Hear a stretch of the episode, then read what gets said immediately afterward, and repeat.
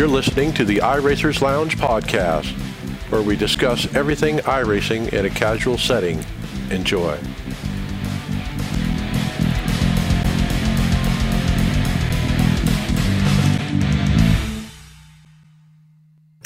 Welcome to the iRacers Lounge. I'm your host, Mike Ellis. iRacers Lounge is a podcast for the iRacer, where we talk all things iRacing in a casual setting. Joining me are the usual characters, Brian McCubbin. Hey, everybody. How you doing today? Hey, David Hall. Hello, hello, hello. Greg Hectus. Hey, guys. Tony Groves. Hey, evening, gentlemen. And Tony Rochette. Hey, everybody. And welcome hey, back, special guest, Brandon Uhouse. Thanks for having me today, guys. All right. On the show this week, we'll be welcoming welcoming pro painter and hardware developer Brandon Uhouse to the show again. We'll cover the first race of the Porsche Tag Heuer Super Cup Series, while iRacing announces another World Championship Series, and we'll look at iRacing's involvement in the development of the Clash at the Coliseum. Who? And remember, you can follow along with us on your P C or mobile device in real time as you listen to the show and see for yourself. All of these great topics and products we'll discuss by visiting iRacers Lounge dot com and selecting show notes. So let's see you there. Are you struggling with maximizing your braking zones when you're on iRacing? Looking up when you're trying to push it to the limit? I was in your shoes not too long ago. I'd see my competition braking deeper than me, but no matter what I'd try, I couldn't match them until I started using SimCoach's P one Pro pedals. With their true hydraulic design, they feel just like you're driving a car. They're made right here in the U S A and even offer a lifetime warranty. For a limited time, SimCoach is, is offering you guys ten percent off of your order. You won't find a better discount anywhere. Head over to sim coaches dot com and use iRacers Lounge at the checkout. And we're so happy to be working with sim coaches dot com. We just talked to Lawrence uh, from SimCoaches over there, and uh, pretty exciting time. Uh, he was just telling us he's building Bobby's pedals like as they as we speak. Yeah, Bobby just ordered uh, a bunch of stuff, including SimCoaches, and uh, he went off of your recommendation, David. Well, I like I said from before, you, you push that brake pedal, and it feels real. It just, it literally feels real. I, it's amazing the stuff I'm able to do now that I that I couldn't do. Like Bathurst was almost fun the other day in the G T three practicing. So I mean, actually, it was. It's it, it when you can brake like that, it it just gives you so it lets you do so much more. All right, so let's jump over to Brandon. Welcome back. It's been a while. I know we heard from you over on the Aftermath, but it's been how long since you've been on this show? Uh, it would have to be at least a year or two. Uh, it's it's been been a while. Well, tell us what's changed. Let's catch up uh, in case the guys haven't, or uh, our listeners haven't heard the Aftermath uh, show with you on it. I mean, you're doing hardware in addition to paints now, and we actually talked about your most recent hardware box just a, a, a week or two ago. It's called the, uh, I think you call it the L C D telemetry box. Yeah. So my, uh, my wife over the, uh, the original COVID break that we all had, uh, pushed me to go public with my designs. So Y R D, Uhouse Racing Designs, has kind of gone pretty big for what I expected it to be, so I'm really happy about that. Uh, in the process of doing something along those lines with uh, the paint schemes, I was looking for a button box, and I decided to uh, get me and a, a friend of mine together who's pretty tech savvy. I'm not the tech savvy one. It's this other gentleman that's helping me out. Um, but we uh, we decided to put some button boxes together, and yeah, it's just kind of expanded since. It's it's kind of a neat process, and uh, we're taking as many requests as we can get. Uh, yeah, we we started making L C D screens, uh, which is kind of neat. Um, you know, they're, we're not making the actual L C D screen itself, but we're making the the hardware and, and making it all, put it in together. So uh, you could, you know, have a little scroll there. You could have a little relative there. You could put a lap time, what your speed is, oil pressures, you know, temperatures, anything like that. So that way you don't have to crowd up your uh, your screens if you're if you don't want to run any uh, background apps or anything like that. Very cool. And um, and the button boxes themselves, uh, I mean, you got the carbon fiber front, you know, you got the braided U S B cord. I mean, you really got the high-end look to it. Yeah, we're we're trying to be as competitive as possible for pricing. Uh, I mean, obviously, there's definitely some there's definitely some manufacturers out there that are making very expensive and high edge, high end technology stuff and button boxes. We wanted to keep it simple. Our biggest thing was a brake bias knob. I mean, a lot of people don't make brake bias knob button boxes, um, and we just wanted to focus our button box strictly around the brake bias.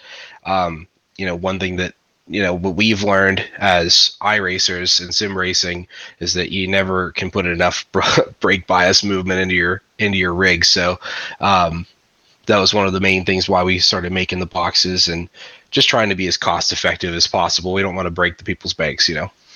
Yeah. And I mean, I really like the one that had the, the key, you know, the ignition with the key, you know, where you would put a key in it. I mean, I, I, there's not a lot of people doing that. So that's pretty unique. Yeah. We, uh, We thought it was kind of a novelty. I mean, a lot of people do things that are just serious. Some people have twelve button button boxes and uh, with one turn dial knob to do brake bias. We thought, well, let's put a key on it because why not? Like, who who wouldn't want to get into their virtual sim rig and sit down and start their actual virtual car? And the nice thing is those keys come out. So if you wanted to, you could actually take it out, put it on your own key ring. And when you want to sit down in the sim, you could start your own button box up. Very cool. Now, I'm seeing some different color schemes and different things. Like this one has a lot of blue L E Ds, blue button covers. Can you do custom work? Like if somebody said they wanted something special? Uh, yeah, we absolutely can. Um, it's not very advertised. We're just trying to keep uh, a consistent product first.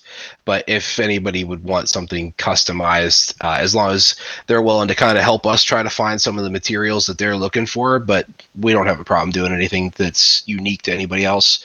Uh, in fact, we've had a couple deals go out recently, um, you know, different colors, different color combinations, you name it, we can do it. Very cool. So let's talk about paint. Um, I just drove one of your paints, actually, in the Daytona twenty-four, and thank you very much. It looked great. Uh, tell us how you're doing with the paints. Um, you know, you're doing the digital artwork, as I would call it, and and then also tell me what you know about N F Ts. I mean, I was joking around and made a iRacers Lounge N F T, but, you know, you artist types, you, you guys should be the ones making the N F Ts.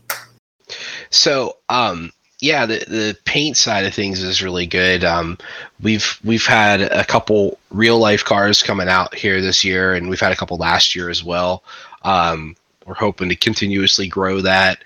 Uh, it's it's been a it's been a journey to say the least, but you know we're doing marketing plans now. We have a we have a driver up in the local area here. He's he's meeting with a couple bigger companies in a couple next couple weeks before the race season, trying to get a full full body sponsorship on his late model. And Um, you know, we we were making marketing packets and advertising for him, and just so he can show to the sponsors that that's what he's looking for. So uh, we're just trying to be as diverse as possible.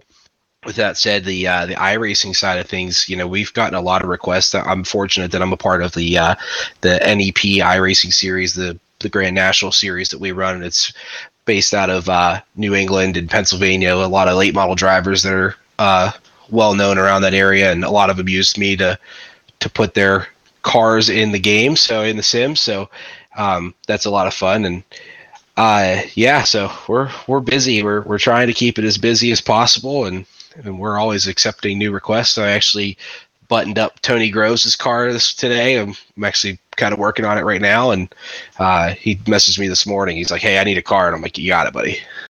You you got to make sure you do it as a Logano paint. It is, is bright that, yellow. Is it going to have like a sloth on the back, or? It's just going to have a bunch of big yellow bumper stickers and saying slow. It's just all it's going to say. Danger, watch out. Student driver. Well, I wanted to point out that you know, th- this is like kind of a, a normal thing for, for Brandon. You know, like any anytime I've reached out to him, like, hey, I need a paint for this or I need a paint for that, he's just quickly, yep, gotcha. Hey, Brandon, my, my button box broke. I need a button box.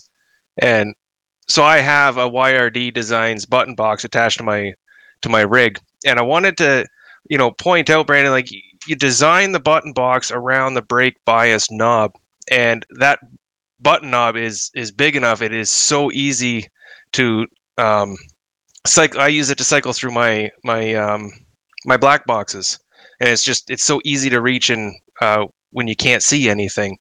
I thought that that was just perfect.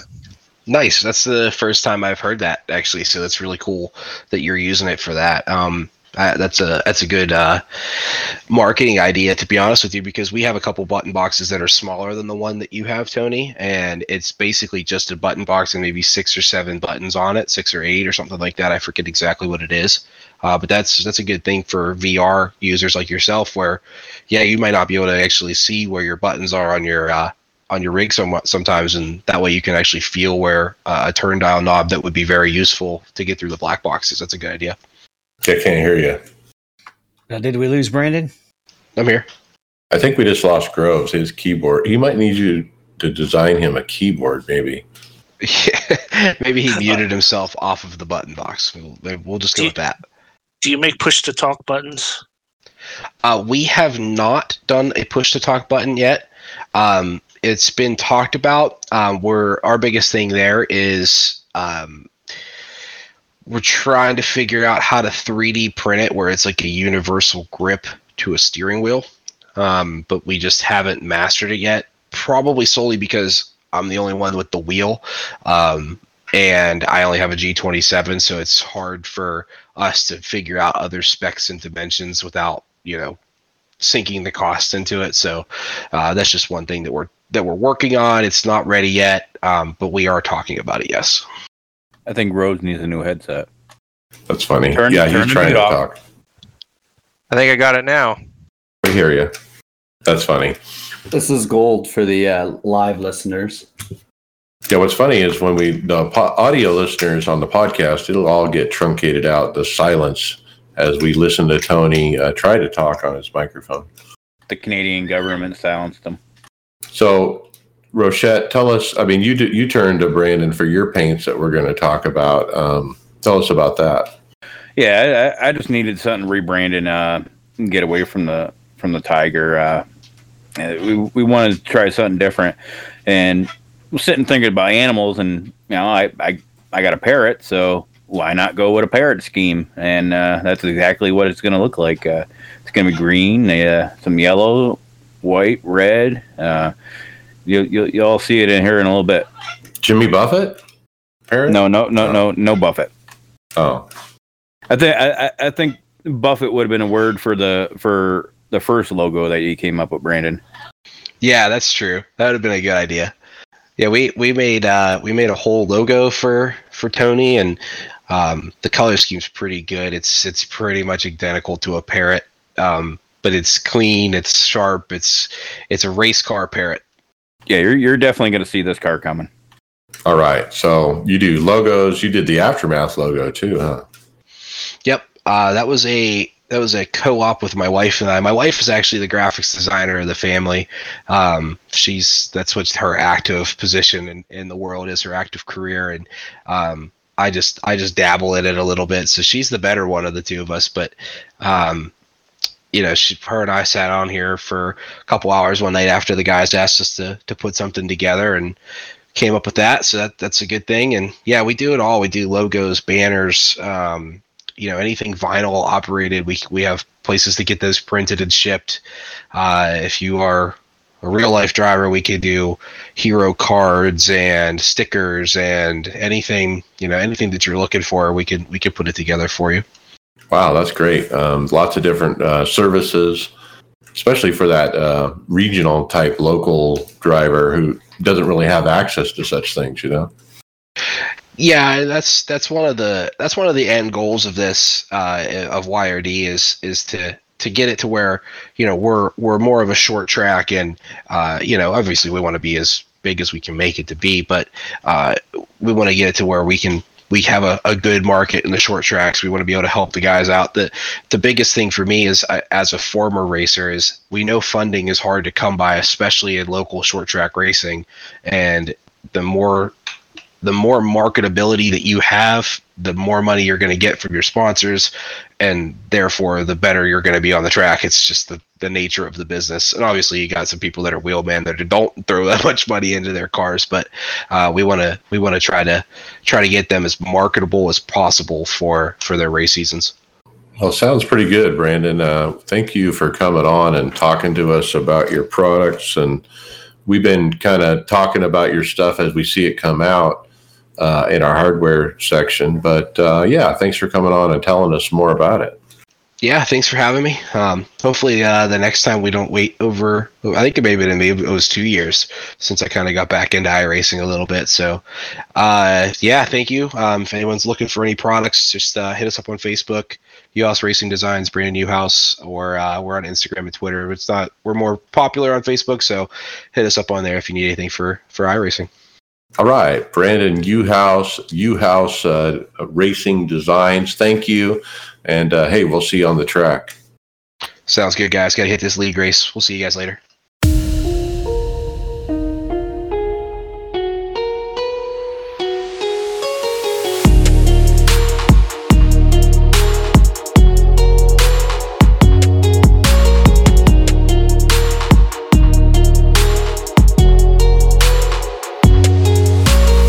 We're kicking it off with the iRacing Off-Road Championship Series. Um, iRacing is now sto- staging its first ever professional sim racing series for short course off-road trucks in the summer of twenty twenty-two. The iRacing Off-Road Championship Series is kicking off Wednesday, June twenty-second, and it's featured. It's featuring the uh, ProForce Stadium Truck Competition, or competing in the premier short course venues across America with a twenty-five thousand dollars purse on the line with ten thousand dollars to the champion. So I kind of read this as it's replacing the uh, Rallycross. Is that how you read it? No, because it didn't say anything about Rallycross. But I mean, that's a that's a good guess, but it doesn't, unless there's something that says Rallycross has been cut. Well, the third paragraph, uh, it says this: the introduction for the iRacing Off-Road Championship Series follows four successful years of the iRacing Rallycross World Championship. Uh, still, that may just be, be bragging on uh, that. It could be, but it doesn't guarantee it. Yeah, I, I mean, it could be. I mean, it could be a replacement, or they just could be saying, "Oh, you know, we're in our fifth year of dirt road." So yeah, so they're just expanding the the road beyond just the. Just the uh, Rallycross. The Rallycross is really struggling in, in real life, right? Is it even around anymore? No, not in the U S. Yeah, it has its own little niche uh, audience, but it's not a huge thing televised anymore. I think it would be kind of like stream stuff, or, or uh, I think the only time you really see the rally cars in the U S would it not be when they do the X Games?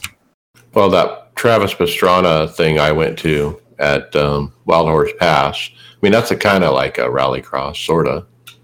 Well, that was, talk- that was talking about the uh, the short road course, or short dirt road courses. What about the uh, the opposite end of the spectrum when you run a twenty-four hour all by yourself, uh, Tony?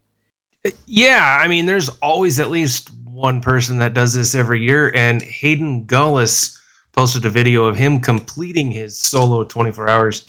And just a couple of stints that I did, and no, it wasn't even like two full stints. It was like three, three hours. And I'm like, twenty-four? I don't think so. I don't know how you do it solo. I think Tyler would have done one solo.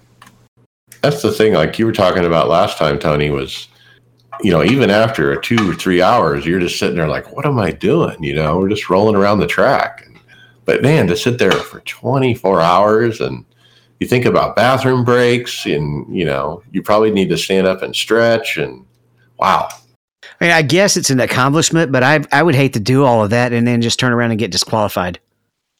Right, because that doesn't count. I mean, for you fair, get disqualified. Sure. The only thing you would have is one hell of a safety rating. Yeah, like if he, that would be the only upside. But the rest of it, you're right, David. Like you're basically entering it knowing you're losing whatever I rating you got. You hope you're not the first car in there, so you go, so you get D Q'd right out. But um. It yeah, may I, be. I, I like the idea. It's a tough accomplishment, but usually those are like followed by guys that are raising money too, right? Yeah, and they're big time streamers a lot too, for sure. Though with the fair share rule, I I'll have to double check. on one hour, but I know even with like six or seven drive, or, or actually even when there's just two drivers, the math works out that one of the drivers can get away with it at at least two hours. If you get two hours, I know that's fair share. So do just have one guy come in for an hour uh, every twelve hours or something. Take a food break or something, potty break, sleep break. Yep. All right. So, yeah, so to- Tony mentioned that uh, we've seen this before in the past years, but I don't remember ever seeing a uh, video of the driver actually doing it. And this guy looks surprisingly refreshed. I, I mean, he's not had bags under his eyes or anything that would indicate that he's been driving for twenty-four hours. It's well, how kind old of is amazing. He? How well, old is yeah, he? He's, he's a young looking dude. Well, yeah, that always helps. The other, the other thing, too, Brian, is he is sixteenth on the chart. Like, did he take a break? Like, there's no – it said he completed a twenty-four hour race. Was there a quick break in there? Like, I don't know where – how many laps he completed compared to everything else. Like, it would be interesting to see um, the stats on it, right? Yeah, as far as we know, he might have parked it for six hours, you know? Yeah, and and you can – if you remember in your in your post high school days or college days, you could get away with an all nighter or a lock in or, you know, something like that, where you completely throw your sleep schedule out of whack, and it does it just doesn't affect you as bad at that age. You know, you try to party till three thirty in the morning when you're forty, and you pay for it for a week, right? True. He's got the Red Bull I V in him. He's taking yep. taking some kind of a medical help. Well, something that we do see at a lot of parties, though, actually is confetti, right? Especially if it's like New Year's or, or something like that, right? Um, and this guy, this needs to be captured and put on everything, because this is a, I, I think he's figured out he could do it on purpose, because he runs straight for the, these tires, hits it head on, and I guess a skippy, and then just starts peeling out the front tires in in in the in the tire in the dirt or, or into the tires. Tire barrier, and it's just spewing debris everywhere nonstop. It's pretty wicked looking. Dippin' dots. It reminds me of uh, a wood chipper or taking a tree stump out or something. It's just grinding the front of the car, but the car's not disappearing. And it's the same color as the car. I, you know, if you had a different color car, I think the confetti would be different colored. He's definitely like broke the damage model there. Yeah, dipping dots. That, that's uh, a very visual describer. It's kind of like a fountain, you know, kind of looks like water coming up and flowing out. It's definitely pretty crazy. Um, so it looks like we're on a theme of crazy ideas, though, because this next one sounds pretty crazy, Brian. Yeah, this was um, actually from a TikTok video posted by someone who calls himself Moonhead.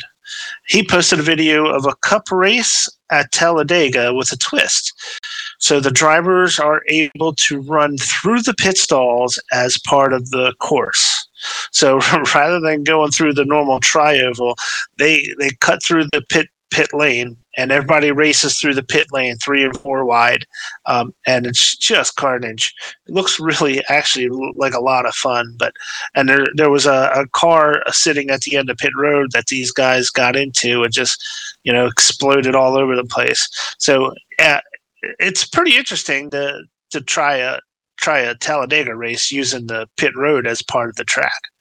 Yeah, I got to try this. I imagine they have to clear the black flags of everybody, you know, as soon as they leave pit road. But I mean, it would work, and it, it's so cool to see them go at speed. You know, getting on the pit road as fast as you possibly can. You know, are you listening to this announcer? Oh wow, yeah, we got to try this, Tony. Yeah, I, I remember posting this in the chat. Uh, I think it was Sunday, and and I was like, wow, wow. All right, so we have a new fun race to try. How about some A I, Greg? Now going through this, uh, it was interesting. So this is an article put up by, uh, I guess, painter uh, Brandon Langsley's Langless. Um, he's posted up a, a substantial thread here uh, in the in the forms of paint jobs for the uh, for different series, um, but for the A I part of it. So you can have like full rosters. So the first one, I guess, that uh, I stumbled upon here was the uh, the Porsche Mobile One Super Cup. So you can have them as A I, and it shows you all the stuff where to, you know, how to set it all up. um, with it the way the roster is. And uh, I guess is that is that showing the percentage of how good they are too, their strength in there? Yeah, um, yeah. I've that's never all set programmed. up a, a roster for the uh, um, A I, but man, he's got the Indy cars. Uh, it's got the Indianapolis five hundred paint schemes from last year for the whole field. He's got Fanatec G T World Cup, European Endurance Series one. He's got uh, Spa, twenty-four hours. Just amazing. And then even at the bottom, he's actually got supercar, or supercars. And at the bottom here, you can start getting the rosters from the, the Cup Series from each race for the paint schemes that they ran in the races last year. It's an awesome thing if you're looking to, uh, if you're an A I uh, racer on here, if you want schemes. It's a, definitely an de- uh, awesome thread to go from. It's, uh, what's the title of it? It's B L, uh, B L's Offline Real World Replica Rosters is the thread. Yeah, I was scanning at first thinking, wow, he's doing all the road races. Then he gets down to to uh, Cup, and he's actually doing every paint scheme they've done, not just not just one. That's pretty impressive. That's a lot of work. Yeah, so you can download the twenty twenty-one Daytona five hundred. Um, you, I did this. I installed about four or five of these, actually. Uh, but it's a Google Drive link, and you basically download a zip. You unzip it into uh, the A I folder. And, uh, yeah, and then if you run an A I race at Daytona, then you... when you're setting it up, you there's a drop down where you can pick the paint scheme, you know, grouping or whatever they call it that goes with it. And so uh, this is the best way to do A I um, is to let somebody else do all the paints for you. I don't know if any of you guys, obviously when we raced NASCAR two thousand three, this kind of brings back when you always, at the beginning of the year, you looked for the uh, car pack to to run that, to uh, update your car sets for it. This kind of just brings me back to that, where you have all these, you know, paint jobs for uh, each each car that you can race against. And if you're doing some offline testing or that's what you like to do, this is perfect. Definitely yeah. Very cool. Yeah, and it gives the names of the, you know, he, he programs in the names of the Cup drivers too. So you're not racing the iRacing staff like normally in A I. You, you know, it's programmed with Brad Keselowski and, you know, Ryan Preece and all these guys. Uh, before we hit the next topic, I, I want to do a quick follow-up on something we covered last week. We were talking about the twenty-four stats last week, and I noticed that he didn't have the totals. Well, he, he actually had replied for uh, in the forum. And last year, the total teams, he didn't have drivers, but he had, last year or twenty twenty-one, the total teams was three thousand fifty-three. This year, the total teams was thirty-four forty-seven. So it was still, it was a considerable jump, even with the class drop. And then uh, that's a quick little update. And the next thing we have is not a quick little update, Tony. Yeah, Tyler Hudson posted in the forums that the graphical updates for the new spoiler on the next-gen Cups will be released later. They wanted to get the car physics released ASAP for testing, N I S, and Coke Series. So, yeah, we just got to wait for the eye candy. They'll, they'll get it to us soon enough, I'm sure. I'm I'm kind of glad they went this way. I'd much rather uh, the car physics beforehand. That's all right. I think we got to wait until Vegas for the for the short spoiler anyway. True, but it does uh, explain why we didn't have the, the chopped off spoiler. You know, when they put out the package. Yeah, we pretty it's, much. It's interesting because when we were running the, because uh, I'm guessing the configuration we had when we ran Daytona the other night, that spoiler was correct, right? Not necessarily. Um, I don't know if they had a different. I, I don't know if it was as tall as it would have been last year because it was not updated for this year. But if but the package for the for the plate tracks is still different than the old small package. So I'm, it's a it's a tough guess, but it's it's not the spoiler you're normally going to see, even though it's going to be taller than than the uh, regular short track spoiler or normal track spoiler. Yeah, because I just noticed when we were following, it was an awfully high spoiler on that car. It was nothing, you definitely couldn't see through the other car. All right, next up, uh, some L A Coliseum feedback from Jalopnik dot com. They posted an article with their thoughts on the L A Coliseum, while uh, Zach Sternolio, writing for Frontstretch dot com, explored uh, how iRacing played a pivotal, pivotal role in the success of the Clash. And so we have some great quotes from uh, these articles. I wanted to read a couple of them. Quote, iRacing has been tremendous in helping us create this track and really put it together, Ben Kennedy said Friday while standing atop the fresh asphalt on turn four. I have to give Steve Myers and Greg Hill and the entire team over there a ton of credit. We sent them a C A D file of what this track would look like in the fall of last year. They put it on their service. They built a couple different variations on it. We played with the banking a little bit. We played with the track a little bit, played with the different rumble strips in the corners, and we got a ton of great data and feedback from our Cup drivers and the professional eSport drivers that jumped on there. I mean, we watched, we all were just, our chat was more active during the race Sunday than I think it's been in a long time, right? Uh, I know there, there may have been some sour grapes out in the Twitterverse, the noisy minority or whatever, but that was an awesome show. Uh, it's what a lot of what we've been asking for. And one of the reasons it says, it says right here is they can basically design a track and see what it does in race conditions now on iRacing and avoid a lot, a lot of the pitfalls of just the guesswork that would happen in the old days. Right. So this is quite amazing. And that's what this next quote uh, really talks about. They asked Dale Junior, would NASCAR be willing to take these bold risks so quickly without the advantage of iRacing's resources? And Junior says, probably not. I think that iRacing being able to build this track and then let their really, really good, talented iRacers vet the track and give their feedback is an incredible scenario. It's very lucky for NASCAR, especially with the position that NASCAR is in with this sort of new ambitious thought process on street courses. He also says, I think iRacing opens up the possibilities, right? NASCAR can go into these projects with such more confidence, being able to build a virtual rendition of the track and being able to actually have competitors compete on that virtual track. You can make a render, you have an artist create a render or draw something, but you really can't race that render. So if you can't put competitors on that render and let them go after it and see what they think. With the iRacing software and that component, it really opens up the possibilities of what NASCAR can do and how creative they can get. Well, you look at it, the success for the for the Coliseum, and then you get the the, the failure of the Chicago street course. Is that because you don't like the street course? The, the Coliseum had a live like the Chicago never got a chance. So is Chicago not happening? Is that what you're, you're saying? I'm guessing that it was a test right now, but who knows what'll happen, right? Well, that's what they're aiming for, but there's a lot of politics on going going into setting up a street course, right? Um, so they were able to test it, but again, you got to have the mayor and, and all the businesses in there be willing to do it. Well, wouldn't they also have to, uh, the city of or the state of Illinois want a race back there? Like, obviously, they don't have a race in Illinois right now, right? So yeah, they the, lost Chicago. It would be up to, you know, they got to want to do it, right? To uh, to bring something back there because Chicagoland's not on the schedule anymore.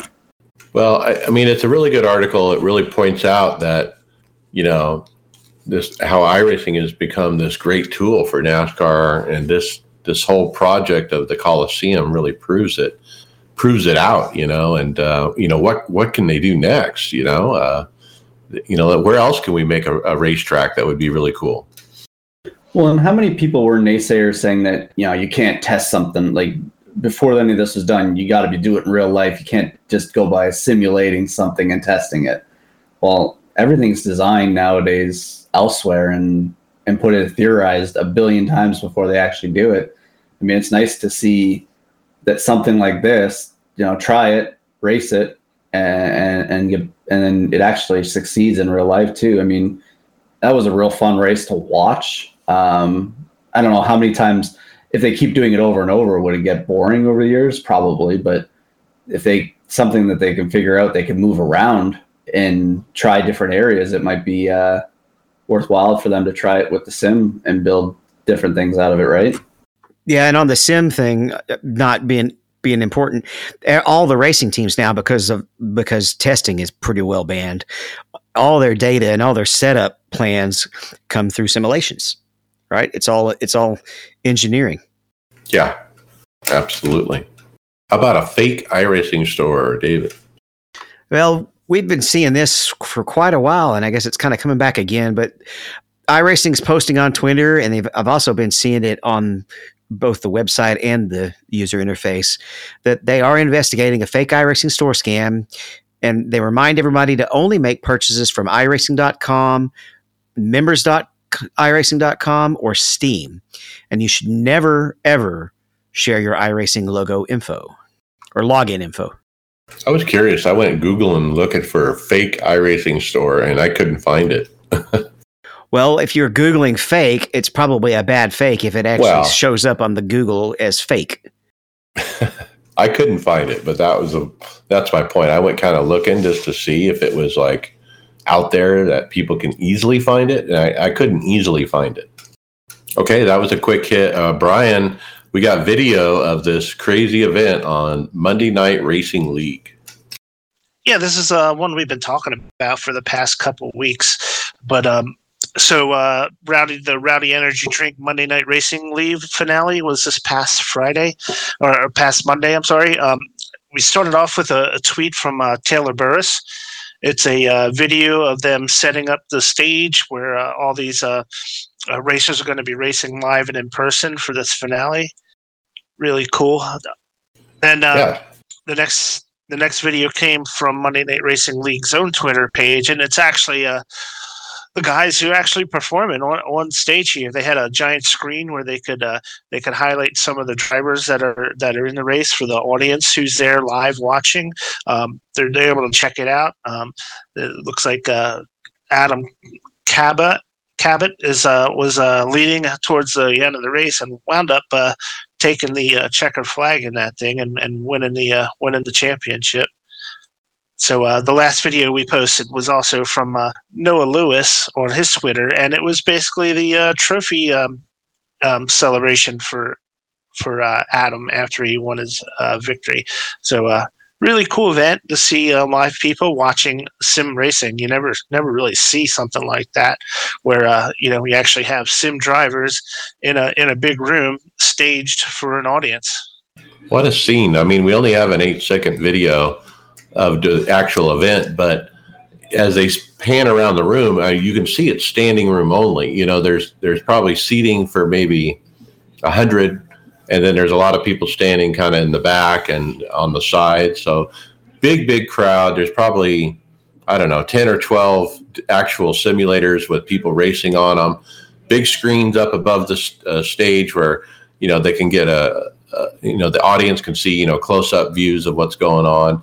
But the atmosphere seems tense, you know, like it's real quiet. Nobody's talking, you know, everyone's just tense, you know, tense moment kind of thing.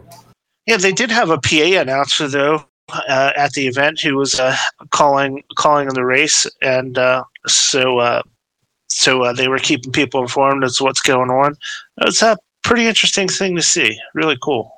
We also saw some video from Casey Kerwin. I think he was there.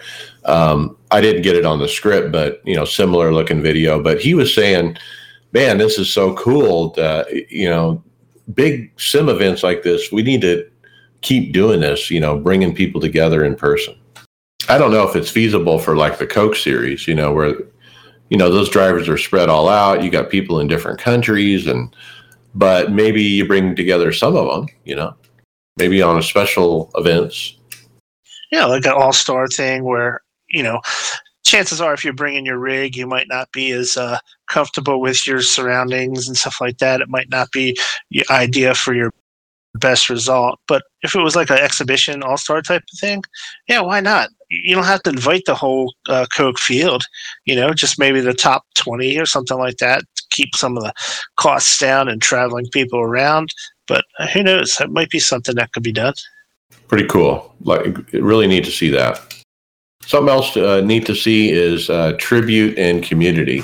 The Lotus forty-nine community actually paid tribute to their fallen friend, Colin Bentley. And iRacing actually posted the video of the tribute on their YouTube page for all of us to see. And uh, Greg, I mean, you mentioned, uh, man, it really shows community. Uh, these guys, you know, you know, trying to show a race, you know, to have a race or an event and, and honor their uh, their racing friend. Well, and just I, I I don't know who was on the. Uh, if you listen to the video, there's some commentary into it.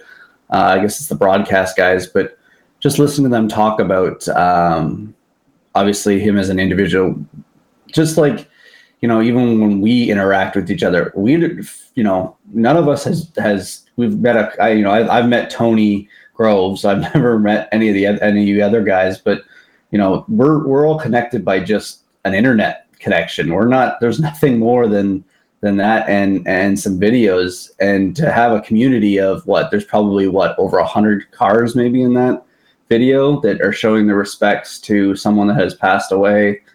Um, it's a huge, uh, it's, it's, it's saying what, what the iRacing community means to just get in and race other people. Yeah, we may be mad at each other sometimes or whatever, but we understand that this is a passion and a hobby, and it's awesome to see um, this type of stuff of get people together to be able to do this. Yeah. And they did a, you know, a parade lap, and then at the end they kind of all stacked up and revved their engines real loud. And, you know, the Lotus forty-nine guys, there's not a lot of people that cycle through that series. They're, they're like hardcore guys that run that series, and, and they don't have a lot of people come in and out, I think. So I'm sure they're a tight knit bunch. Yeah. And it reminded me a little bit of the, Um, Asphalt Sprint series that we had talked about a couple weeks ago, where it's a lot of the same guys uh, that you see on a regular basis in that series. It's such a, it's kind of a niche type of, type of uh, vehicle, you know, being, being that it's uh, such a, a, you know, ex- extinct basically car, uh, but um, the people who, who are into it, and they're probably guys who go back, you know, Grand Prix legends when they raced the the Lotuses. Um, so it's probably been some guys that have been around sim racing for a long time. Well, that's the thing. I mean, we all become friends over time, and, and that's the thing that that makes the community, uh, because you get to know these people over years, and you know, you see them on the track, you're casual acquaintances, you, you talk once in a while, but after, you know, years on the track, uh, yeah, it's a little different. All right, we had an update, uh, David, patch three. Yes, we did. They uh, just a small little patch, did a few things. They've fixed a thing with the U I now where it's going to stop live updating some of its data to, re- to reduce the load that it puts on the P C while you're in a race. Um, uh, fixed- let me interrupt there. So I, when I read this, I was thinking about, oh, I'm in a race, but I want to register for the next race. And so I go on the website and I hit withdraw and I quickly register for the other one. By them changing this, that means you can't do that in the U I now, right? Uh, it just says some of the live data. I'm sure if you go in and actually re- re- re- review stuff, it would come back can. probably. Um, and I, I mean, I could, I could go and test this here in just a second and see what happens if I put us in a race or a practice or something. Um, well, so, but I, I don't think it messes that feature up. But if it does, you still got the website. Uh, couple of things with tooltips and team racing, and you can now set your warm up time for a heat race to zero in hosted racing.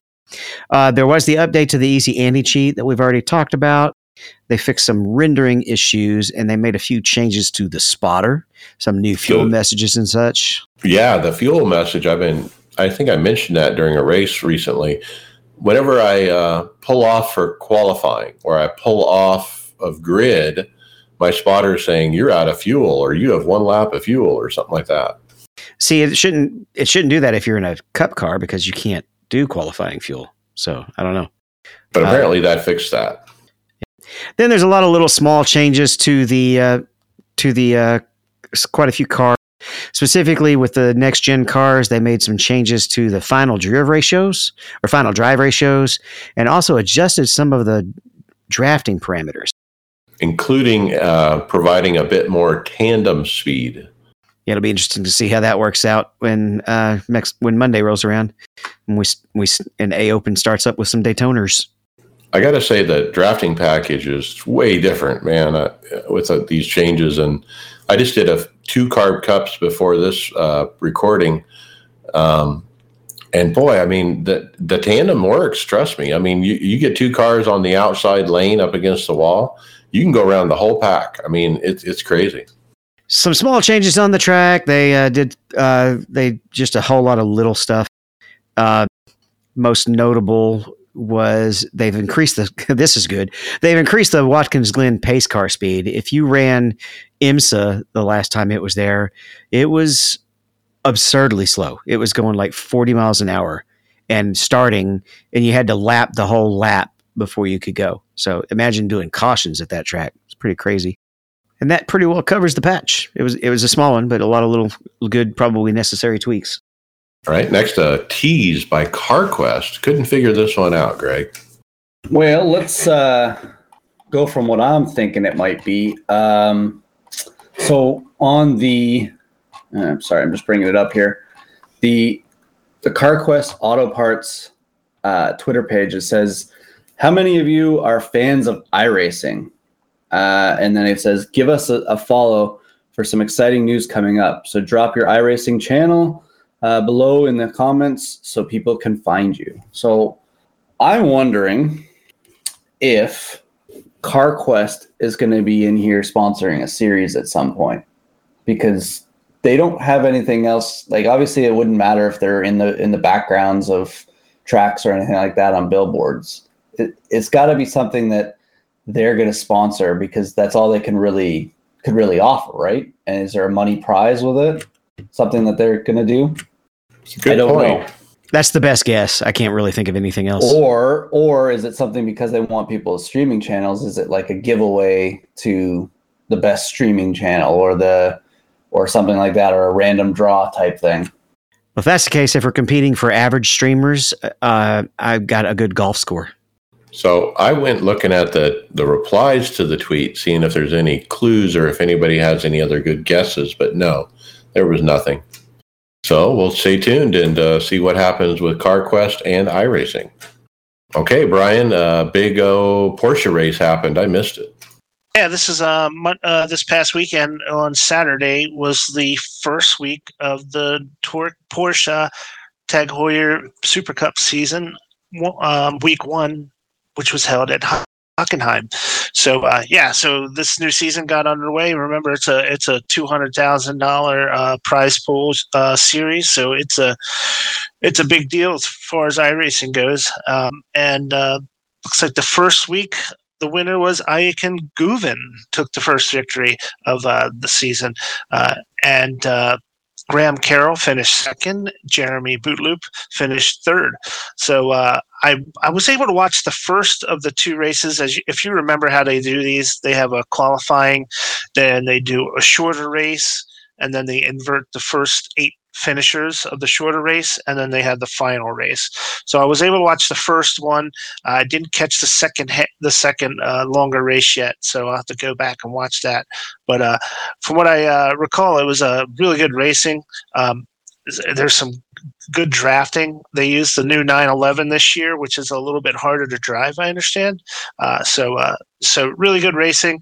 Um, uh, Sebastian Job, who is probably one of the series favorites, he finished in the top five in the first race, but finished way down the list in the second. I, he must have had trouble. I didn't didn't catch catch what happened to him yet.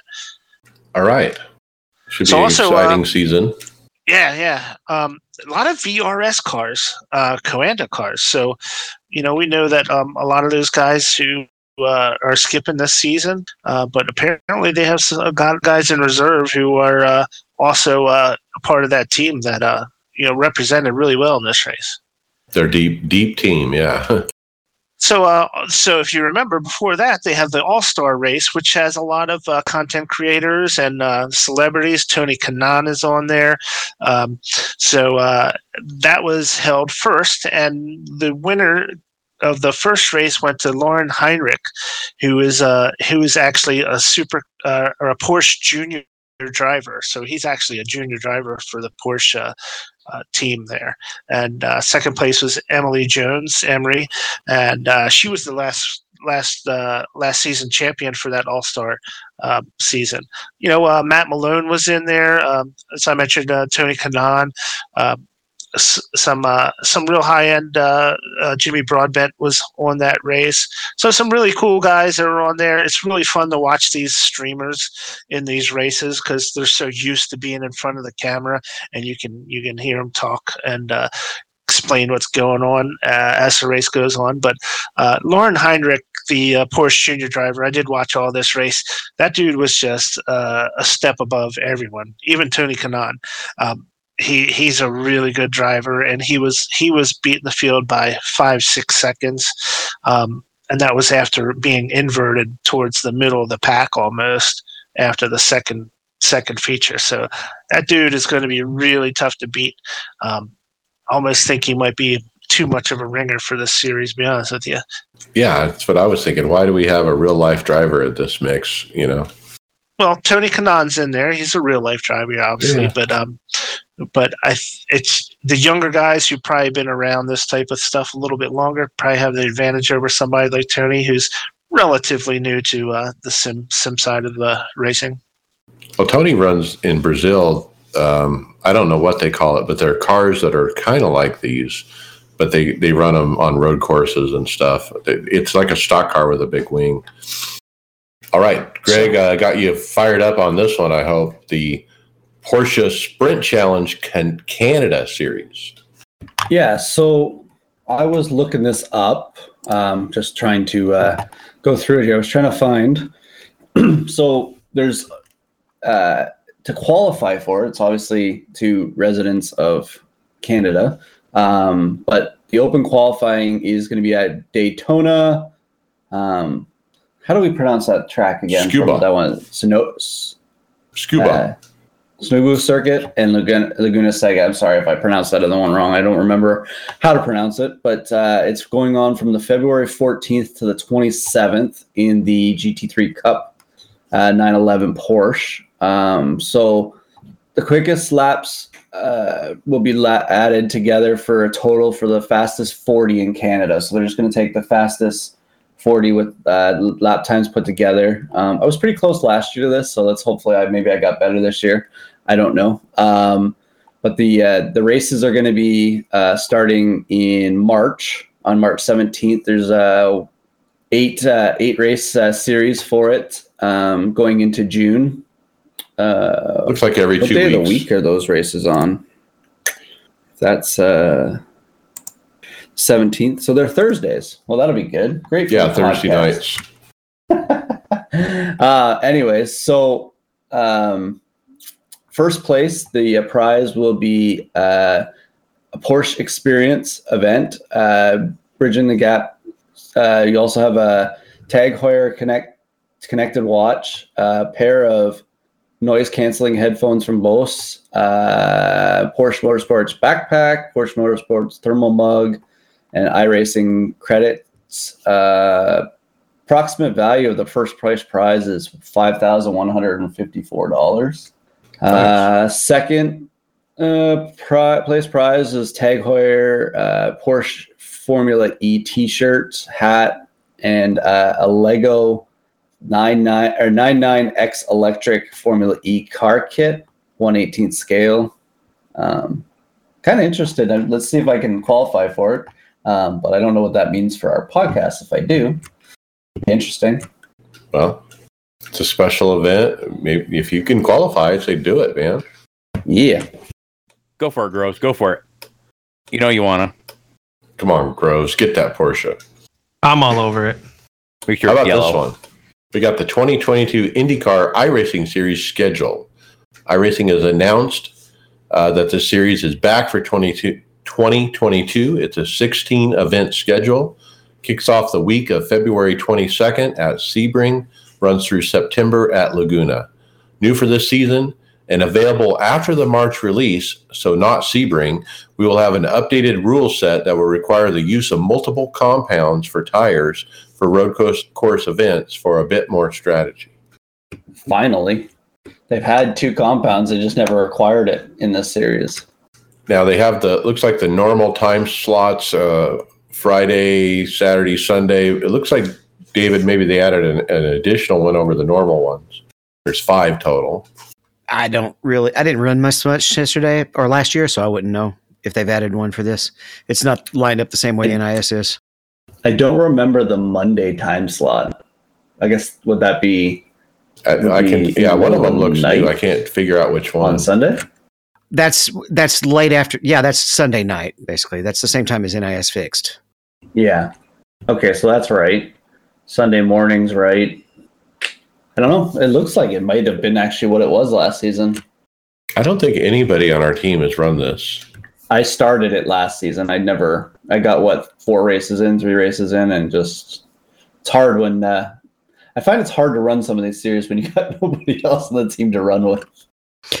Yeah, I know how, I know you're feeling when it comes to those road courses, right? I'd be like, y'all come race with me.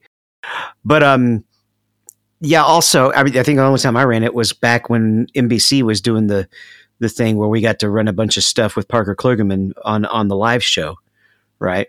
And one of those was Road America in the, in these cars. And that, I think that was the only time I ran it. Okay. Let's move on to the Bathurst twelve hours. Speaking of road courses, this is going to be an interesting weekend for me now.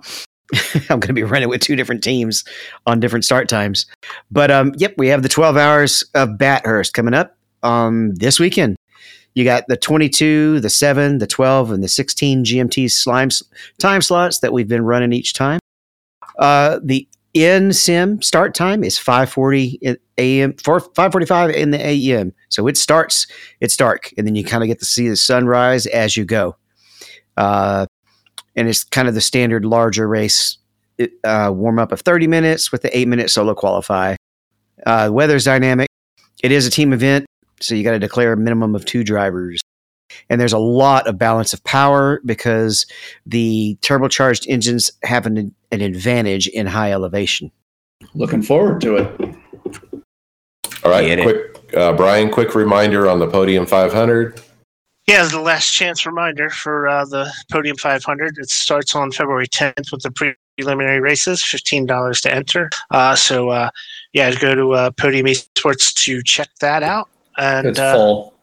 And it's also about an hour. Is it from full now. Already? What was that, David? It's, it's also about late. An hour from now. Yeah, but it yeah. was full. It was full up on. Uh, I think I got the email Monday night that it was full. The prelim, if I remember right, the prelim races are only for those with certain with low enough I ratings. Um, and then if if you had normal, you diff, different uh, better I ratings, I thought you'd go right to the time trials. Yeah, there wrong. was, I think it was anything under fifteen hundred was the prelims, and then anything over fifteen hundred I rating was, uh, goes on to the next day. Yeah, those prelims start as we're recording about an hour and ten minutes from now. So my it, my interest here, I want to watch the race. Um, the final Podium five hundred on February thirteenth at one p.m. And, uh, you know, I'm going to be working, but I'll probably watch it on my phone, but this is the first big race of the season, guys, with the next gen car at, at Daytona, where we're really going to see how things play out. Um, David, I mean, you and I have been running, and Greg, some of these uh, Daytona races, and it seems like after pit stops, when people get spread out and you get a breakaways, there's no catching the breakaways.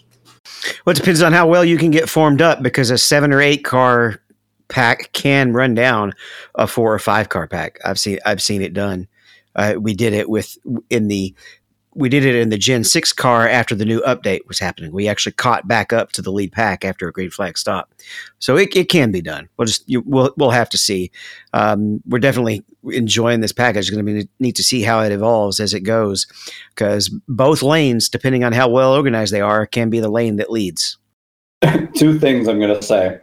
The first one is I think the update that they just added will help the cars go better together. So I think there'll be more speed with single cars to help when you, you know, if you start forming a, a, a single lane, it'll probably be better now with that quick update. Um, and, and the second one is, is you have to be able to get off pit road and onto the back stretch for people to be able to form up together. From what we've learned uh, from our race Monday night, you got to get off pit road and get up to the backstretch to be able to race anybody. You mean don't miss your box and then spin and in the process of compensating? Yeah, but then again, there's that six other people that caused a caution doing the exact same thing. Yeah, I didn't. I some I went up onto the track and back down and didn't even get an unsafe exit. It was crazy. All right, moving on. Tony Rochette, uh, you mentioned your paint. And we got a preview on our script, and I kind of like it. It's a comical parrot. Is that the fat, chubby little parrot? Fat, chubby parrot. I like it. Yeah, Brandon did a great job on here uh, with the green, white, yellow, and the red on there. Um, it, it definitely, it's definitely going to stand out in the pack. Um, we got Aftermath on there. We got the Lounge on there. Um, they got Sim Coaches on there. I got it right on the right on the rear end. So anybody who comes up to me and wants to pass me, they can they can see uh, Sim Coaches right there. I like the yellow dots or squares that are going along the bottom. I don't know if that's like, you know, droppings from the parrot, you know, he, his droppings. Well, when we originally came up with the design, we, I was, I, I showed him a car that was kind of, instead of the green, it was yellow. It was, um, it was a Tennessee Volunteer car. So that's where the checkered bottom comes from is, uh, is, is from their colors. Well, it's an interesting mix. Uh, I mean, you got the green, you know, which I love, the neon green. But then, you know, your splitter spoiler are a, a bright red. Oh, yeah. I mean, my, my parrot is, is he's he's green, yellow, and, and he's definitely got some red in him. I was going to say, we've got, got a lot of green cars going to be showing up at the five hundred.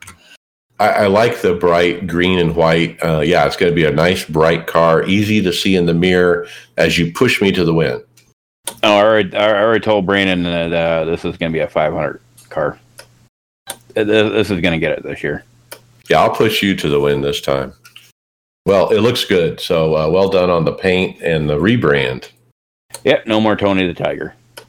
It's your T R R Racing. Or T R Racing.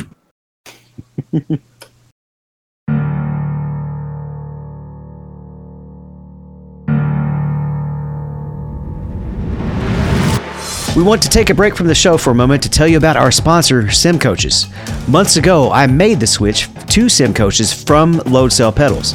I can tell you from the experience, the difference is huge. I'm able to brake deeper than my competition and be smoother on the power exiting the corner. They have helped me a ton. Right now, for a limited time, Sim Coaches is offering our audience ten percent off your order. You can't find a better deal anywhere else. Use code iRacersLounge at checkout. Head over to the sim coaches dot com website and get yours now.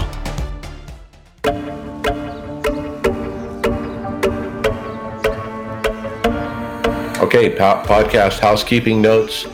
Aftermath podcast. Tony, what's going on there?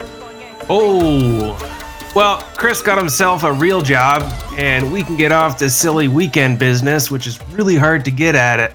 A lot of times, especially during the summer. So we are back to a Friday night recording, and uh, that is going to kick off starting tomorrow. Woohoo! Nice. Looking forward to that. Don't forget our website, i racers lounge dot com, and our Discord. Lots of traffic over there, guys. I'm definitely talking about topic ideas each week. Um, we, we've been talking third-party apps. I mean, you guys got to get in on the conversation. We're also on the Performance Motorsports Network. And boy, it's that time of year. Tony, let's talk fantasy. Yeah, here we go. Uh, let's do it again. This will be uh, year number three, twenty twenty-two iRacers Lounge podcast in the Aftermath NASCAR Fantasy League. And uh, I, you know what? It, there's not... Um, Too many changes, but once again, they kind of redid the bonus point section for this year. Um, this year, they, they really simplified it. I'm not sure if I really like it, but what they've done is you get four, um, you know, head, uh, how do I put it? Head versus head, guy versus guy, um, and you and you pick who's gonna finish, uh, who's gonna finish better. You got four of those uh, every race for. Uh, ten bonus points each for a total of forty extra bonus points you can put towards your lineup. You know, everything else is the same. You uh, set your lineup. You got your garage pick. Um, you can only pick, uh, you know, each driver ten times throughout the regular season. Um, that all flips over again during the playoffs. I, I know last year there was uh, some questions about, you know, redoing the, the playoff section. And I'll be honest, I just don't really know how to that work. Try and keep track of everybody. Well, I think, Tony, if I remember right, when we got to the playoffs, there was two sections in the app. There was the playoff points one way and playoff points another way. Did I miss that? I guess I, I don't remember that. Don't you remember we had a guy contact us and said, "Oh, I would have been the champion if we had done it the other way." Yeah, we showed it, um, but we never we never took it off that because uh, that didn't how we start the playoffs. So that's why we didn't do it that way. And that I, ar- I think that argument is never valid because you, you set your strategy based on the rules you know you're playing under. So when we get to playoffs this year, I think we just need to look at it closely that first week and, okay, this is, you know, we'll focus in and say, okay, this is the way we're doing it. Yeah, we'll do that. Um, I mean, well, we'll do it before the playoffs start. We want to have something set right away.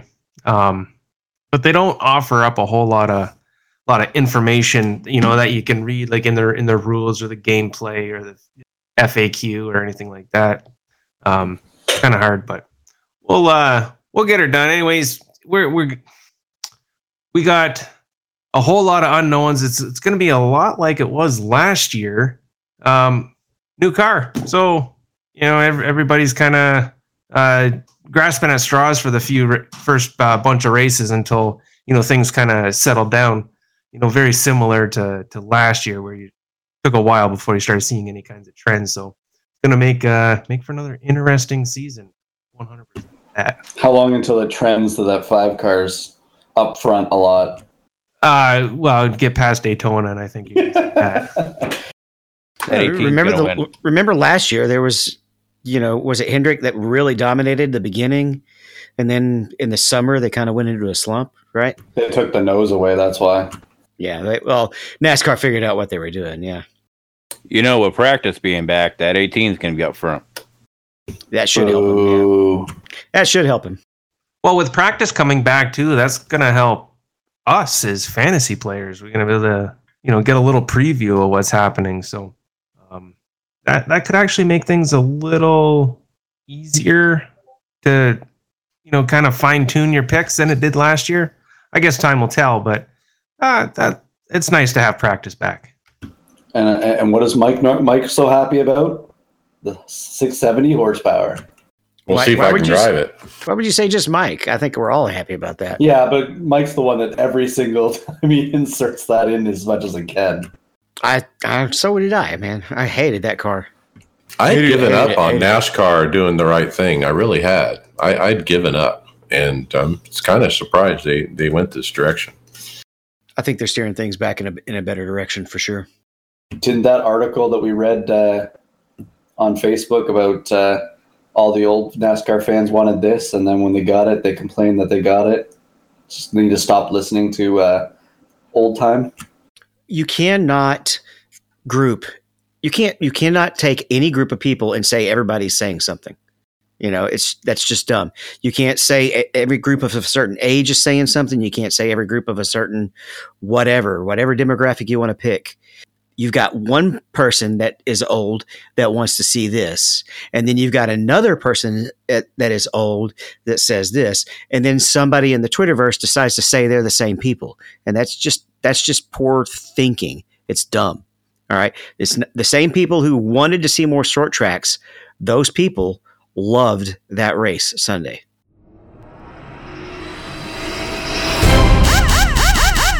Will this computer run iRacing? Not now. All right, hardware, software. David, right. We found out what happened to Midwest Simulation. Yeah, I think we I think we knew what was going on, but we may have not gotten into details about it on the show.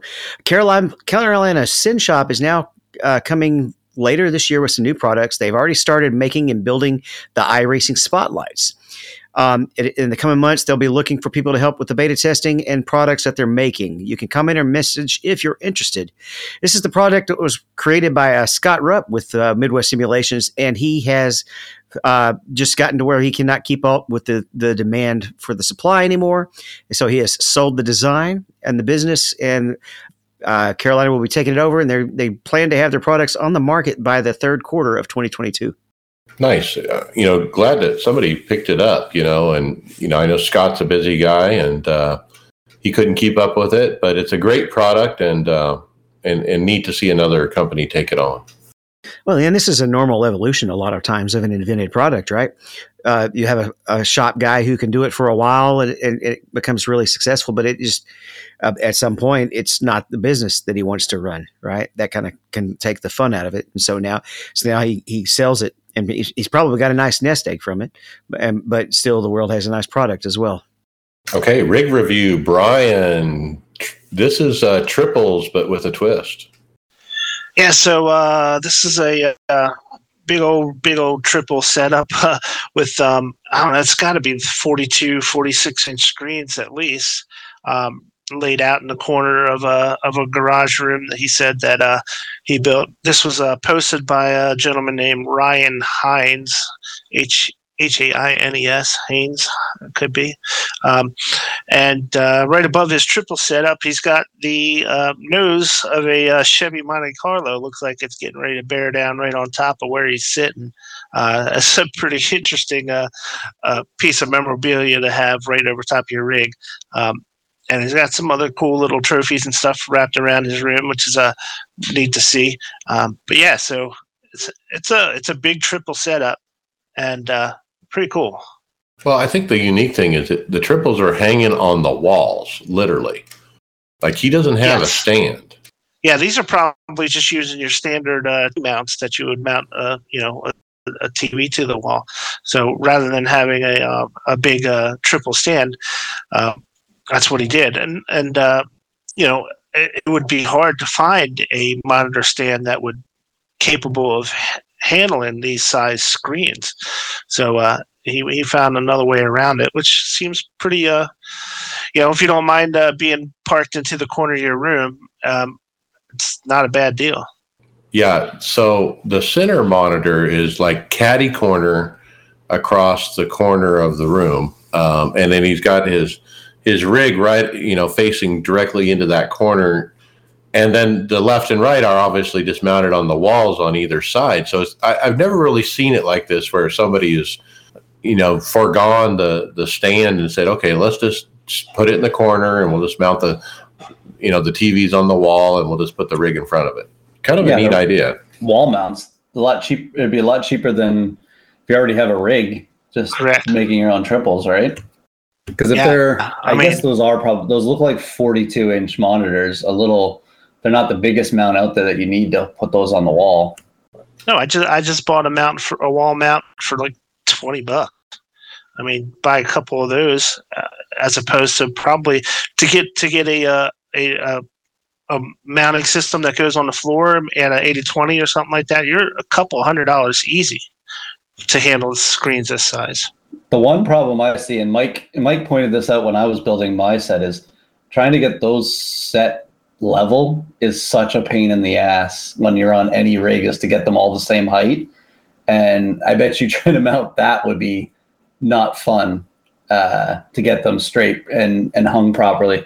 But he would obviously had to, for the corner, he would have had to build a, a, a cross bracket to go from the corner so that it, he could mount it too, right? Because yeah, the center the one corner would, would be, be flat. Tough.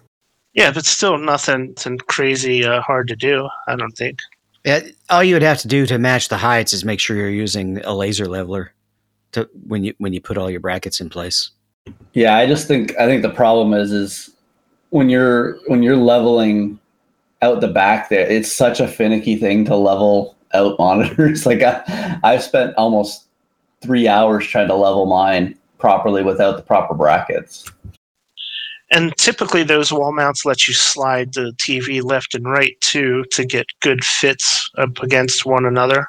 So that, that might uh, give you but a little bit more flexibility. They don't provide an up and down though. Like if you if you misdrilled your holes even a millimeter short, you know, up or down, you'd be in, you'd have a mess.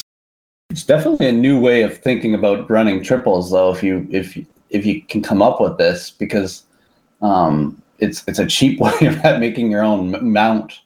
Well, the angle is going to be a fixed angle. It's not like you'd be have an adjustable, you know, angle between the, you know, the left to the center or the right to the center, because it, you know, it's a ninety degree corner of a of a room.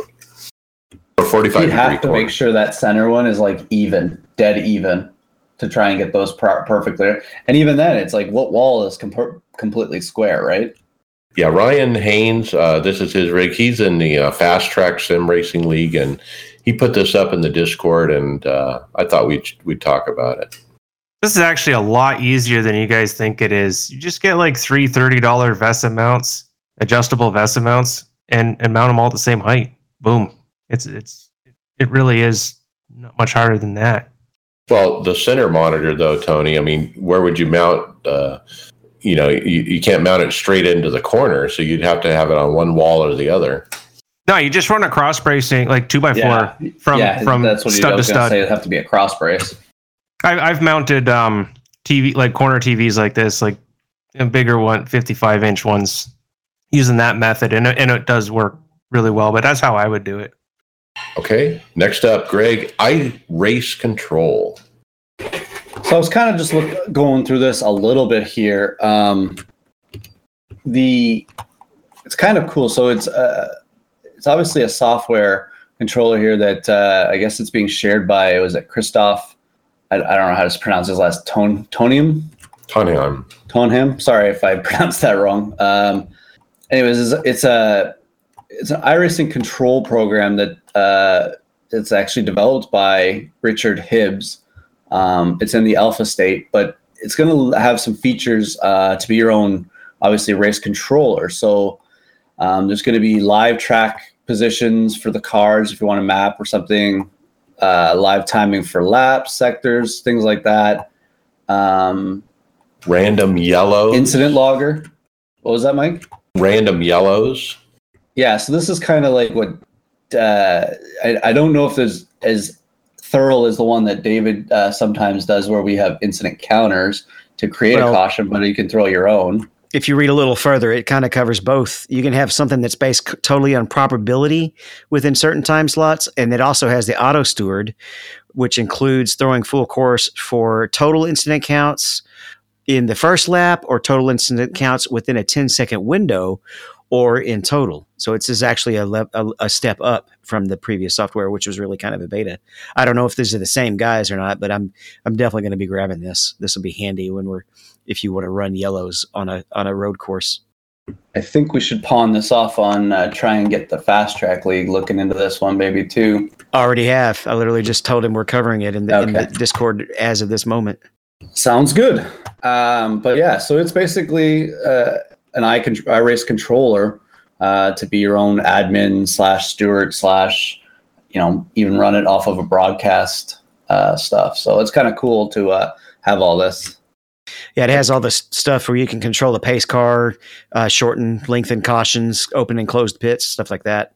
That is so cool. So if you're an admin of a race, I mean, use this interface and then you don't have to, like, the, when we had a race the other day, okay, how do we shorten the, the caution? Nobody can remember the code, you know, that you have to type in. So to have an interface, and it's it's pretty cool. I think the trap track map thing's kind of cool too, where you can actually see where all the cars are on the track, so you can do some stuff too there while you're watching, you know, eyes in the sky, right? Yeah, and I'm in a league where, where you know, an admin doesn't actually race. He stands up, like like you said, an eye in the sky, making sure everything's working, you know. All right, jumping back into hardware, Tony, we've got some new pedals from Invicta. Yeah, it's the Asetek SimSports Invicta pedals. It's a two-pedal setup that's in uh, pre-order right now, and this is kind of different, but this is a free and no-obligation pre-order opportunity for these pedals. So um, I probably should have read this a little further through. Um But uh, is this just like a load cell pedal? Yeah. Yeah, we talked about these okay. before. I, and they're finally on sale now. From our friends at Advanced Sim Racing. Yeah. That's who you just bought your rig That's from, where I right? bought all my rig stuff from. Yeah, so they're selling these pedals. Um, these pedals, they, they've been all over social media in the last couple months. And so it'll be interesting to see as they get out in the wild. Um, you know what people really think of them. The the unique thing about this is when you look at the picture, it shows the brake and the throttle, but they sell a third, uh, a clutch, uh, and it's real narrow, and you just set it on the side of it, and then you end up with three pedals. Okay, so to go at what is here, the twin hydraulic opposing rapid piston is what they're calling it. Is it? Oh, Thurop system is uh, Aztec Sim Sports hydraulic brake cylinder. So it's a different type of hydraulic that they run. Okay, I was gonna say like uh, it's kind of on this expensive side for load cell, but being yeah, a yeah. hydraulic, it makes a little more sense now. So obviously, signature. They're uh, they're located in Canada too. They're out of Quebec. Um, they ship free to anywhere in North America. I do like how they are actually kind of doing a pre-order so they can get an idea of who wants them, but not making you loan them, you know, eight hundred bucks for three months, interest free. All right, check it out. Back to software. I found a neat trick this week with one of my favorite third-party apps, Joel Real Timing. And I say, I called this Joel Real Timing is the app that keeps on giving, because I use it for my dash. I use it for my timing and scoring on my fourth monitor. And now I'm using it, and I also use it for the visual spotter, which is so cool. But now I figured out you can take high-quality screenshots of your car with Joel Real Timing. All you have to do is click on the right side of any Joel Real Timing screen. You'll see a red bar. You click the red bar, and you hit Take Photo, the button. And it's amazing what happens when you do it. You're in, you're. I have the triples up. I'm in the sim. I pause the the replay on the car, you know, of the picture I want, and I hit the button, Take Photo, and it's amazing. The whole triples goes away. It goes over to the left screen only. It rolls a short video of a few seconds and gets this motion blur thing going. And then you hit C to take the picture and S to save and then A to get out. And, and so you push like three buttons, and then it saves it in a folder under Documents, Joel Real Timing, Photos. And then you go in there and you can crop it down to, you know, the size you want. But basically you end up with a very high resolution motion blurred photo. This you use this the uh, was it Saturday night for Chris and I as well. You took photos of both of our eighty-seven cars. I did. I mean, it's so quick. I mean, I can get a photo done in like thirty seconds uh, with this system, um, and it looks really good. I put some examples here on the on the script. I've yeah. never been able to get that motion blur thing to look right in iRacing with the regular screenshot through a reg- replay. Yeah, I'm definitely gonna have to play around with it. It's all automated. I mean, it does all the work for you. I mean, it has some features where you can adjust certain things, but I've never felt that I needed to adjust anything. I just took the photo and it and it came out good. So check it out. David, looking at the paint here, was it you earlier that said that they're going to be able to paint the side skirts now? If that's the same thing as, as the, uh, what was the term I said in the chat? Uh, Something box. Yeah. Uh, the, I can't remember the term, but they were talking about it on Dell Junior Download that they're reopening that that part to be painted again. That that was something that had not had been taken away from the owners, and and, uh, and it was really just announced during during the YouTube live stream. For um, was it one of the producers for Dell got got a message straight from a NASCAR guy saying, "Yeah, they're changing that, changing that," um, but I can't I can't remember what he called it. I'll go back and look up in the chat. I hope it's the, the the side skirts, like you said. I mean, if you look at the picture, I mean, it's just black. I mean, it would be great if I could put a color on that. Yeah, and extend it right down to the ground, which would be really nice. Let's move on to other software. We now have a Gen seven Motec workbook. Yep, uh, some of the stuff was not working right with the old Gen six book, so somebody put the work to get it a little bit more up to date. Um, it's Kyle L. Uh, Steinwand, and he's uh, offering an updated version that was basically rolled off of the old Motec project that was done by Peter Chamberlain. Uh, it is titled Motec Project twenty twenty-two Next Gen. It has some updated information to better match the newer telemetry outputs that are available. And if you want to learn about setups on Next Gen, you need to come read this thread. Um, so not only...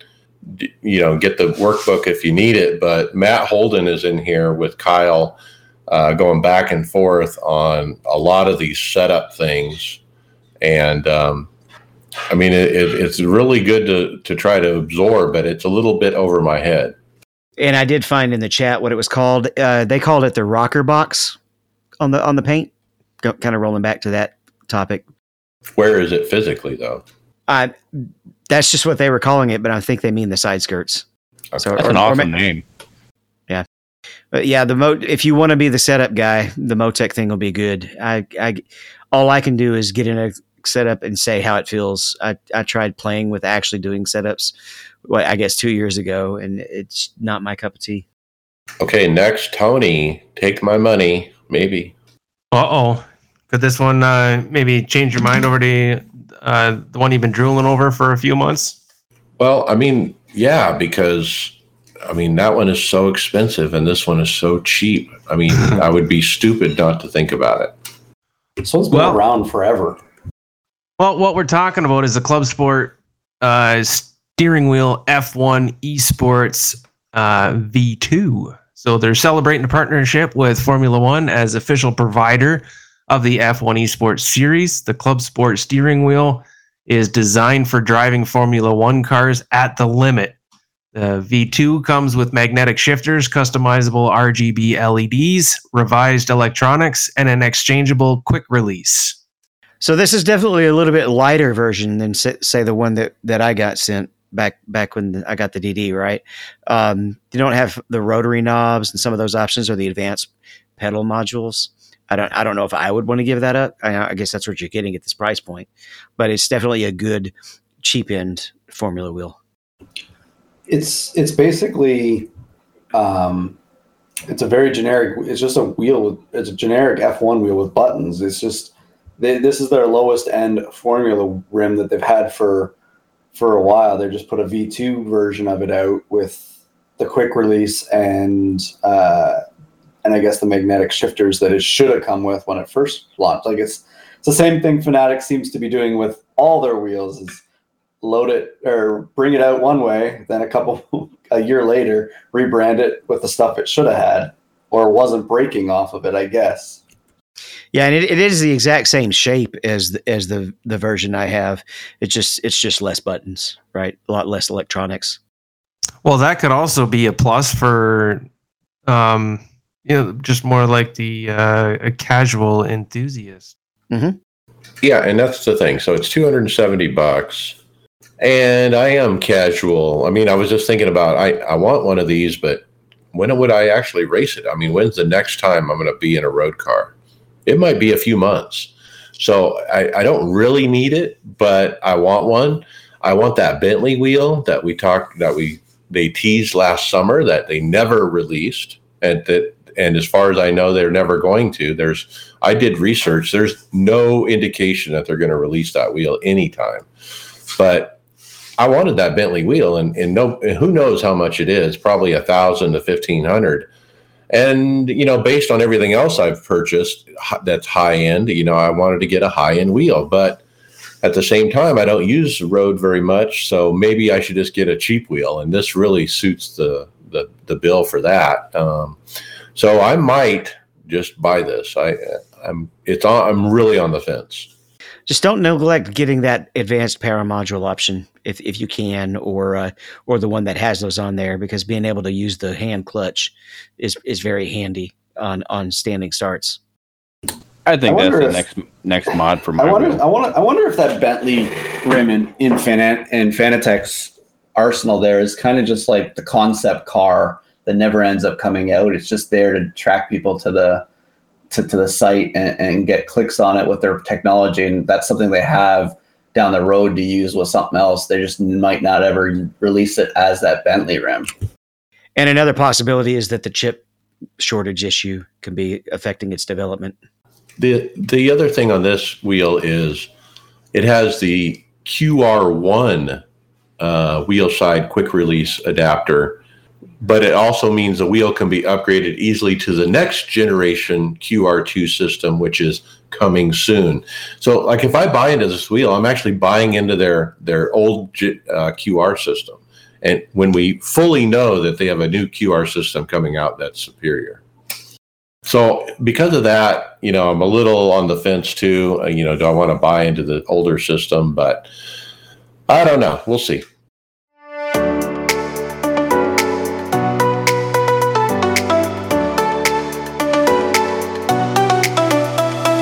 All right, with that, let's get into uh, results. NASCAR iRacing Series. Well, next week uh, we're going to be there. Uh, we're not quite there yet, but let's talk official. A-Fix, Tony Rochette, P eight. P eight. You're not transmitting, Tony. Oh, wrong button. That's why. Uh, me and Groves decided to um, hop in an A-Fix Friday night at Kentucky um, with the next gen. Um, We figured out, I know you guys were talking about last week about how the next gen car is unstable and stuff like that. Um, a lot of it, I think, is the track. Kentucky sucks. Um, about halfway through the race, I actually figure out how to how to drive three and four. Um, stayed away from the wrecks, and uh, yeah. All right, well done. Yeah, that was a lot of fun, that race. Um, that car was like, uh, it was a handful to drive. And like Tony said, Kentucky kind of sucks, which made it even harder. Um, I think I had like a, I don't even remember. I think it was a P fourteen finish, but it was all I could do. Just keep damn thing on track. Don't you love that? I, I do. I kind of miss that, to be honest with you. Like, yeah, it, it was a lot of fun, and that car would get loose on you, but I don't know. For some reason, I just found it, you know, it'd get loose, but it was pretty easy to control, but it was getting loose, you know, easily.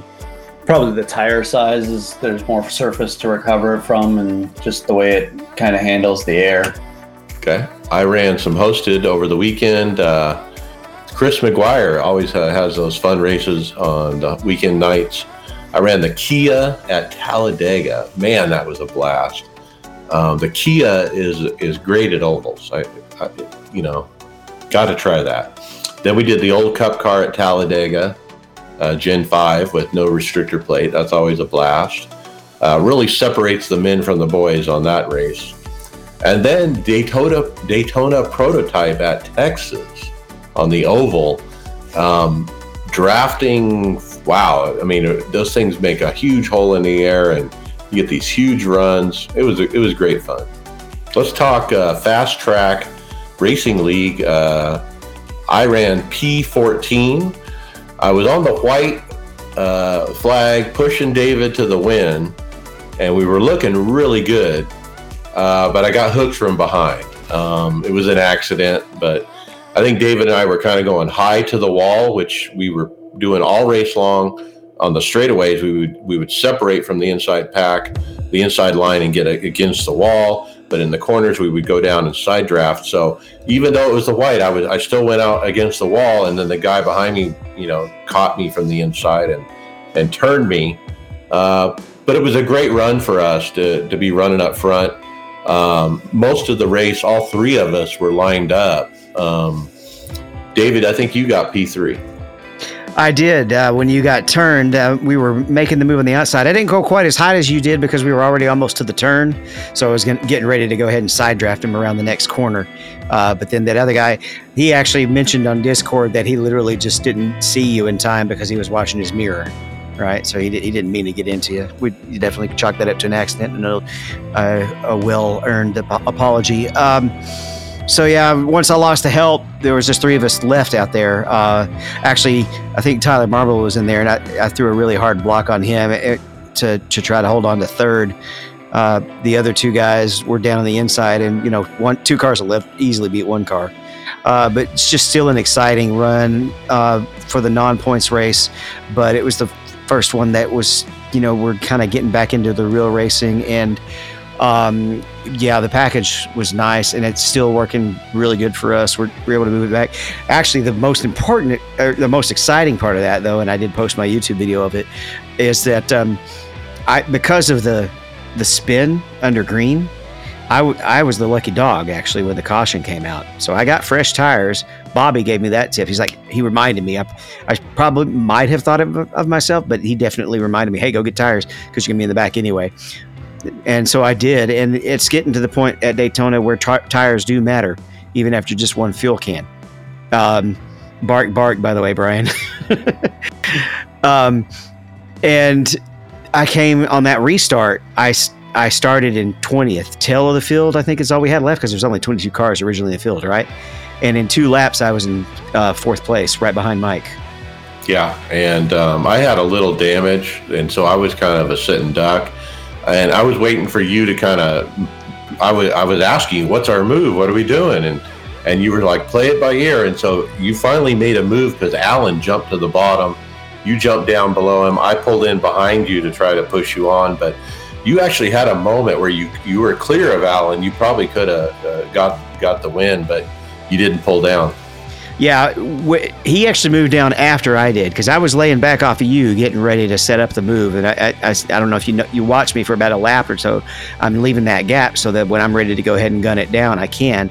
I did that, but Alan saw it coming and came down as well, and that left the other guy behind, whoever whoever was leading. But then you immediately called for us two to go back up since you got behind me, and I, and and I did that, and we were there. And right when you got turned. Or no, you had not been turned yet, and I was pushed out in front of him and could have pulled down and just left you, but I, I was expecting you to get right back on my bumper, and then you got turned. And by that time, I couldn't pull back down. Yeah, yeah, you, you stayed up because you thought I was still going to be there to push you on. Uh, Greg, I mean, you had a good run, too. Um, I mean, we all looked good out there, didn't we?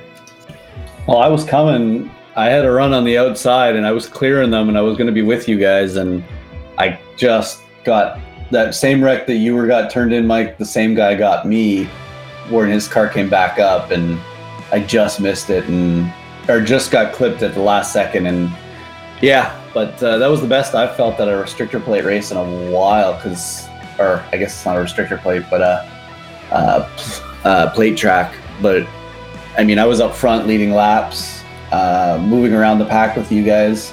Back and forth wherever we wanted to go, we seemed to be able to make it work. So I'm kind of excited for when we actually get into the fast track five hundred or whatever they're doing, whatever they call it for the Daytona to start the season, because uh, this champion wants to uh, repeat next season. So we're gonna we're gonna bring a championship home again from someone on the team, but I'm hoping it's uh, still with the champ from last season. Wasn't it interesting when we established, when we got that high line kind of clean and established, people stopped trying to go low for a while and started staying with us.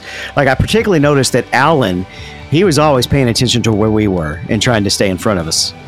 Yeah, well, yeah, he, he knew we were grouped together, and so he was grouped with us. Whatever Alan had under the hood, whatever had Lucky had under the hood, we all seem to be able to push each other's to the front and get going there. So it was kind of good to work with some of those guys just to see how they run uh, in the pack as well. Yeah, Lucky, Richard Lucky was fast, and uh, and Alan was fast too, yeah. As soon as we got done with the race and I got that video ready, I actually sent it to, to one of the one of the staffers that I that I can talk to, and um, had him pa- just asked him to pass on to him that this package is awesome. And Uh, go watch go watch this little last five lap run. Um, even though we had the big wreck at the end, it's just think about how much more boring the, the, the Daytona races were last year. Just because you could not, you had to be, you could only get that outside lane to work if the stars were aligned and the moon was in retrograde, you know, and and Venus was flying into the sun. That was about the only way it would work. Yeah, it's real. It's much easier now and a lot of fun. I mean. And so I'm I'm doing Carb Cup this week, just trying to get some reps, some repetition. I know uh, our Tyler Williamson, he, he's won a couple times Carb Cup this week, trying to get some muscle memory. I don't want to beat a dead horse here, but just talking about the package too there, when I got into the middle, when we were, like the lanes kept switching so fast in those final, what do we have, three or four laps there to finish it? The lanes changed so many different times. When I got in the middle, um, I was able to go down onto the inside, slow down the inside lane, and then go back up, grab the top lane, slow them down. And then when they both got down the straightaways, they could both like, it, the, the, the amount that you can get sucked back by the uh, side drafting is crazy, and, and use the air uh, effectively uh, with these cars. It's so much, it's so much more uh, of a, a chess match out there. It's like the Dale Earnhardt, I can see the air situation. And you have to, because like you said, the air is very turbulent, and and you go back and uh, really quick if you get in the middle. Super fun.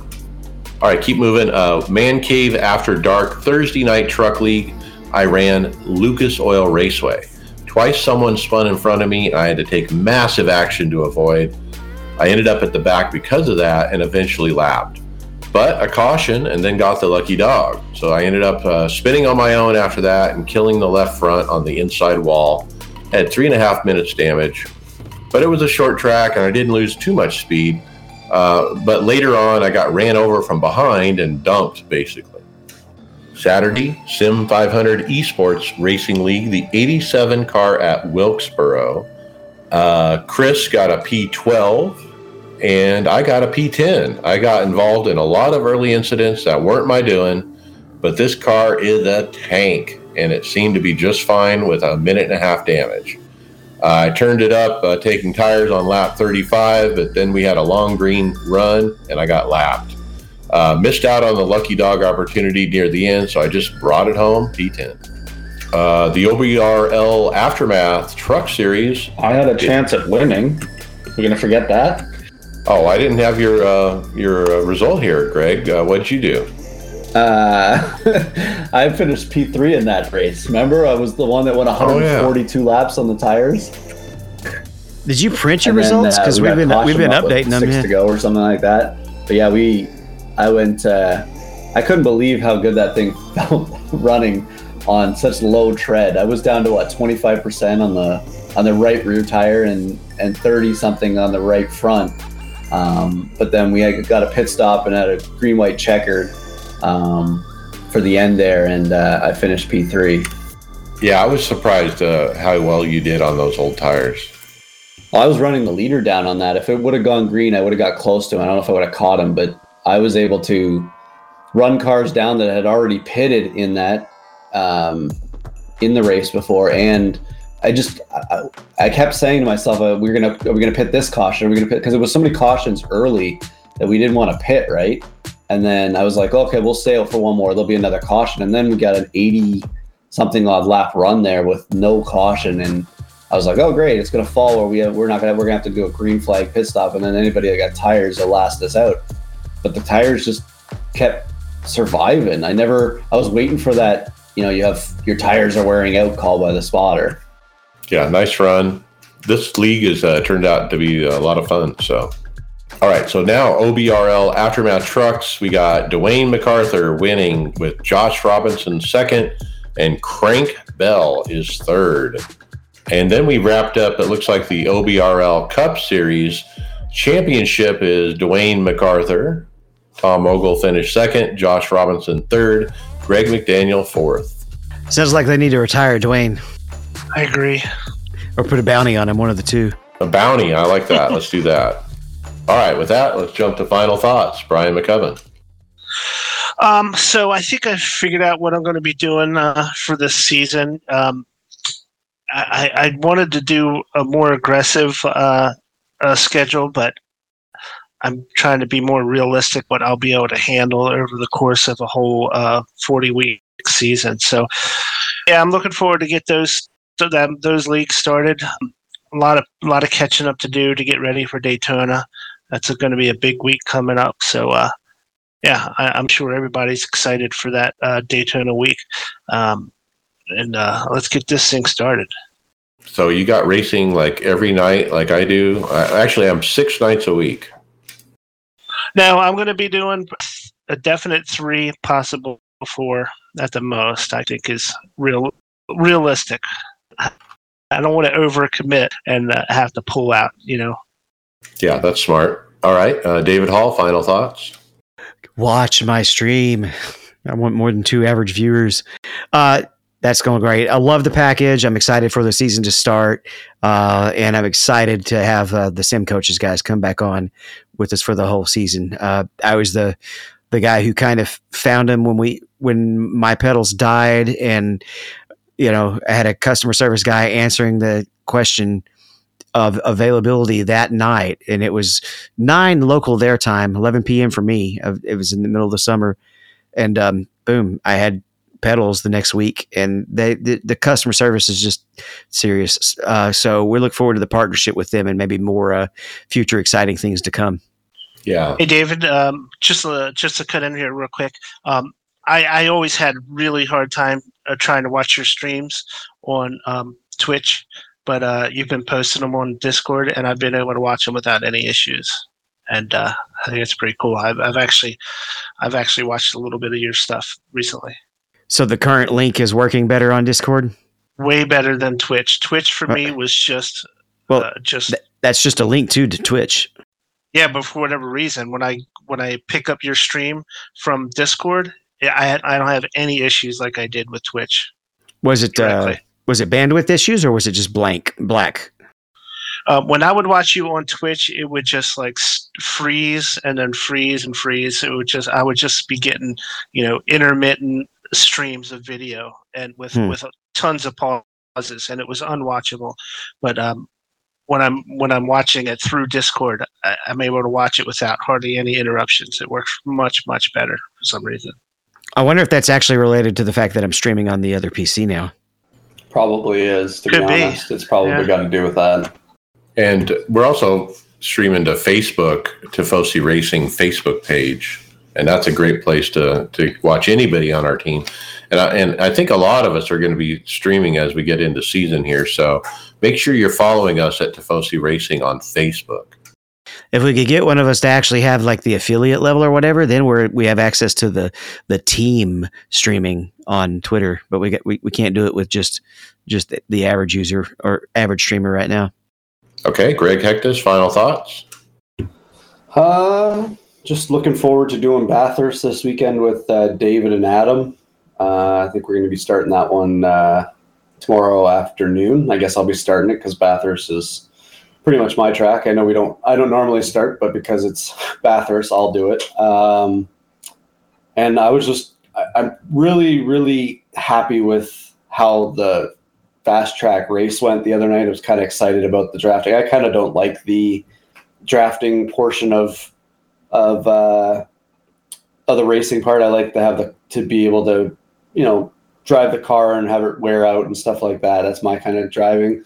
So when you're in a restrictor plate race and tucked in a pack, it's not been the most entertaining for me, but I really enjoyed it the other night. And I'm really enjoying the eighty-seven car on sa- Saturday nights here uh, with that league. Um, I'm just looking forward to the season starting and uh, running this car because it's going to be fun and I can't wait. All right, let's get it. Uh, Tony Groves, final thoughts. Well, I was uh, all geared up, ready to do the Daytona five hundred with Lisa doing the Daytona five hundred right beside me. Um, she was uh, practicing roundhouse kicks at me because I was uh, trying to make fun of her, and I ducked, and she kicked something, broke her toes. So she won't be joining me for the Daytona five hundred. But hopefully the, soon thereafter. Um, I'm really excited about that, getting to... Uh, um, do this whole season with, with her, you know, racing right beside me. Um, got Brandon uh, working on some new paints for, for both of us. So I'm excited to see what he's come up with. I just said, here, just do something cool. Have fun with it. So, um, yeah, excited for that. Excited for the season. Excited that this car is going to be fun to drive again. Finally, it's been way too long. That's it. It has been too long. So, yeah, looking forward to it. Tony Rochette, final thoughts. Oh, a couple things. That uh, I want to thank Brandon for uh, making an awesome car. I have now dubbed it dubbed it the, the Chubby Burb. Um, it's going to get a five hundred win. Another I thing, love that uh, confidence. Oh, yeah. Well, second place pissed me off last year. So, um, another thing, I face. I don't know if I talked it on this, this, but I know on the aftermath, Facebook kind of got me with those stupid sponsor things. Um, I bought me an etched bottle of wine, um, engraved or etched. It's got Michigan on there. It actually has the date that I won a couple of years ago on there. Nice. And uh, if I win the five hundred, I'm getting me another one. If I win the five hundred, I'm going to order one of these for me too. You've talked oh, me into it. There you go. I wish they had an indie one. I would definitely gotta get an indie one, but uh, not a little thing. Uh, I don't know if you could see that. Uh, Project Canine Hero, uh, little dog chew toy, and go get one of those. Yeah, we love Project Kenai. All right, uh, my final thoughts. Uh, my schedule is solidifying for the season.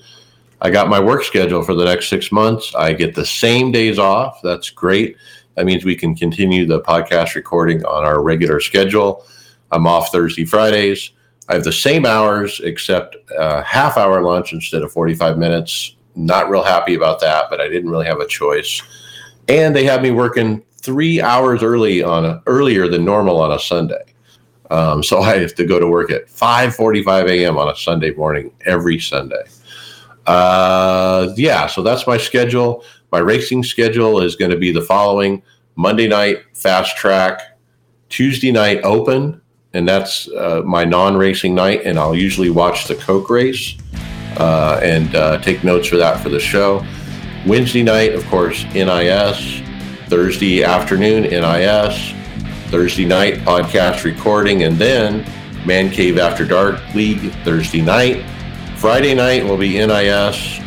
Saturday will be the eighty-seven Sim five hundred League. And then Sunday night, I'll run my only N I S fixed start.